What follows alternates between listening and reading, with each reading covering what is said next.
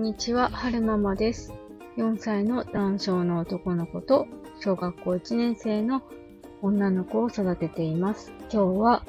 2021年10月29日、金曜日に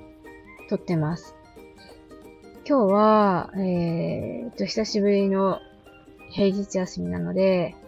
平日休みなんですが、午前中皮膚科に午前中？違うな。これから皮膚科に行こうと思って向かってるところなんですよね。ここ最近なんか、平日休みは通院に取られてて、なんかもったいないな、なんて思ってしまってるんですけれども、うーん、はるくんの、あの、通院とかリハビリが何個か入ってる週は、平日休みは取れないんですよね。えっと、なんていうのかな。週に19時間働けば、まあその時間配分は何とでもいいよっていう感じなので、今週はたまたま、うん、はるくんの通院もリハビリもなかったので、まあ、うまい具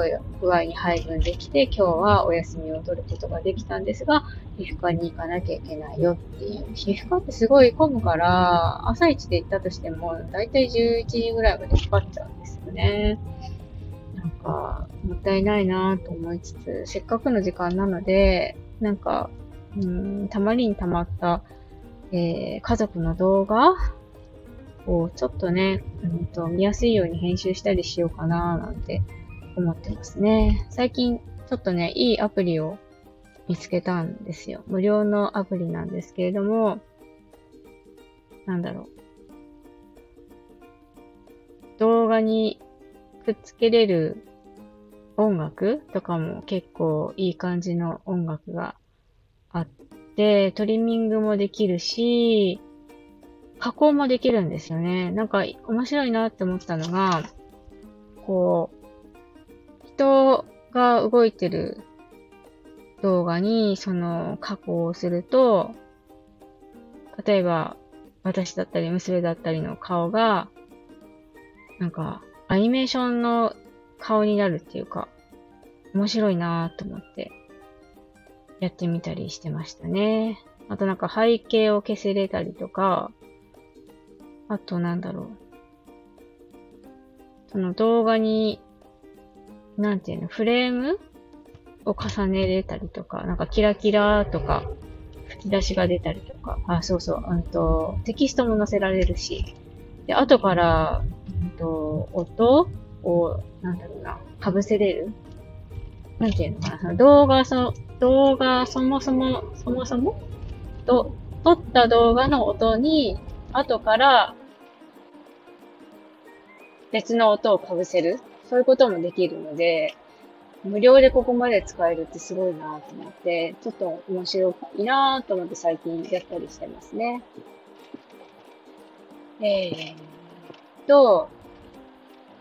何のお話をしようかなって思ってたんですが、あ、そうそうそう。なんか、私、スタイフの他にインスタとツイッターとやってるんですけれども、ツイッターから、ツイッターからインスタに行くっていうか、なんていうのかな。ツイッターのフォロワーさんがインスタに来てくれたりとか、インスタのフォロワーさんがツイッターに来てくれたりとかは、もうほぼほぼないんですけれども、スタイフのフォロワーさんがインスタに来てくれたりとかすることがあって、面白いなーって最近感じてますね。やっぱり、声って、なんていうのかな、文章だけとか画像だけっていうよりも、声色っていうんですかね。なんか、その人となりが垣間見れるから、なんかこう親近感が湧くじゃないけれども、うーん、なんか他の SNS とはちょっと違う感じがあったりするのかなーなんて思ってますね。なんかそういえば私も、ボイシーでワーママハルさんの放送を聞くようになって、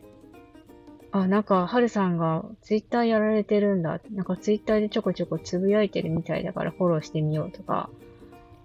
で、ツイッターフォローしたら、なんかハルさんがインスタで発信してたから、えー、ハルさんのインスタ覗いてみたい、フォローしてみようとか、そういうのがあったので、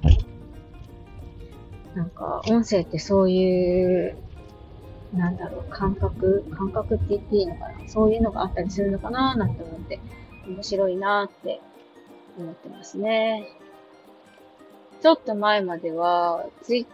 ターも結構ハマってて、なんていうか、ハマっててっていうか、その、なんだろうな、ツイッターが私の中でのツボっていうか、王様の耳はロバの耳じゃないけど、そういう感じになってる時があったんですよね。吐き出す場所みたいな。キーンってなったら、とりあえずツイッターでバーって吐き出して、スッキリするみたいな。で、ちょっとこう、毒、毒つ、毒つぎ、ん？毒すぎたなと思って後から消したりとか、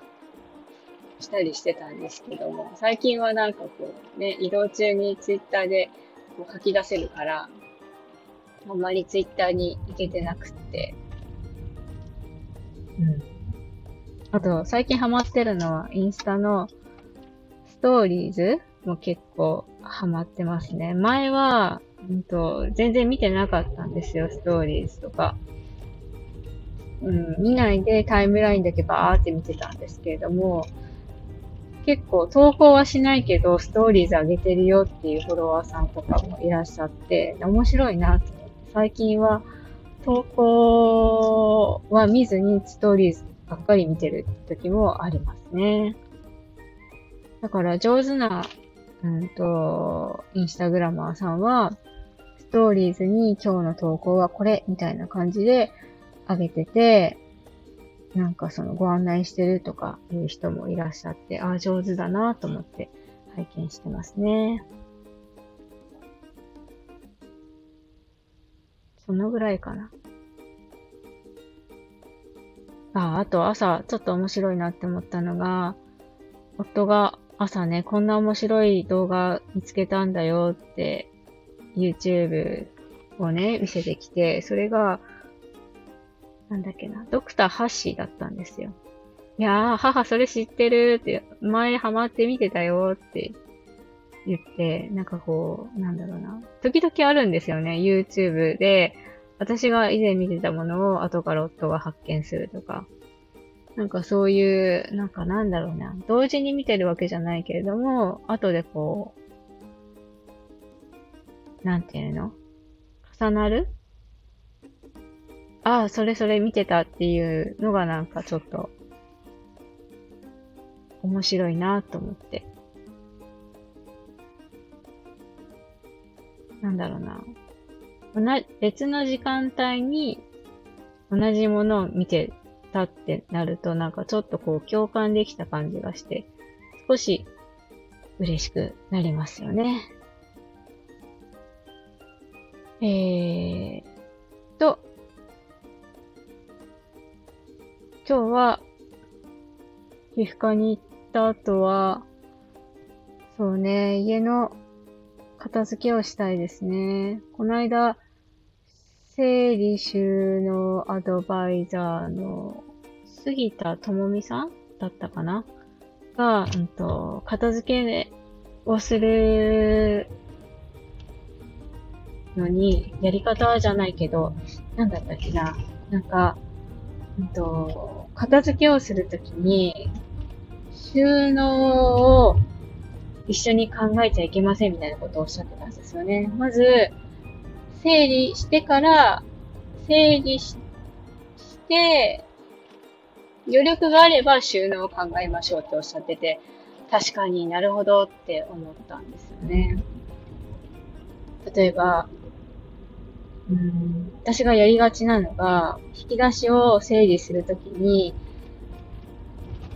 なんかこう収納増やそうとか思っちゃったりするんですけれども、で、ダイソー行こうとか思っちゃったりするんですけれども、杉戸智美さんがおっしゃってたのは、その前に、その使ってるものと、使ってないものを分けて、で、使ってないものの中に思い出があるもの、思い出があるものと、迷ってるものと分類した方がいいっておっしゃってて、で、しかもその、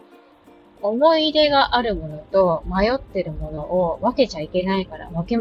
違うな。思、思い出があるものと、ん？違うな。使ってないもので思い出があるものと迷ってるものを一緒にしてしまうといけないので必ず分けるようにしましょうって言ってて、なるほどと思って、ちょっとね、今日は時間が余ったらね、それをね、やってみたいなって思ってますね。なんかキッチンの後ろのボードのところにね、あの、スペースを作りたいんですよね。ちょっとこう物、物をかけるような。今は、ボックスが2つ置いてあって、片っぽの方には、なんかね、使ってない手帳とか、うん、子供チャレンジから届いてる、届いたペアレンツサポートとか、あと、入れっぱなしにな、届いて入れっぱなしになってる保険証の、保険証違うな。生命保険とかの書類？なんか、今年の契約はこれですよ、みたいな書類1年に1回届くじゃないですか。ああいうのとか、バババって入ってるんですよね。で、そこがね、ちょっとこう、スペースを圧迫してるので、なんとかしたいなーって思ってるんですよね。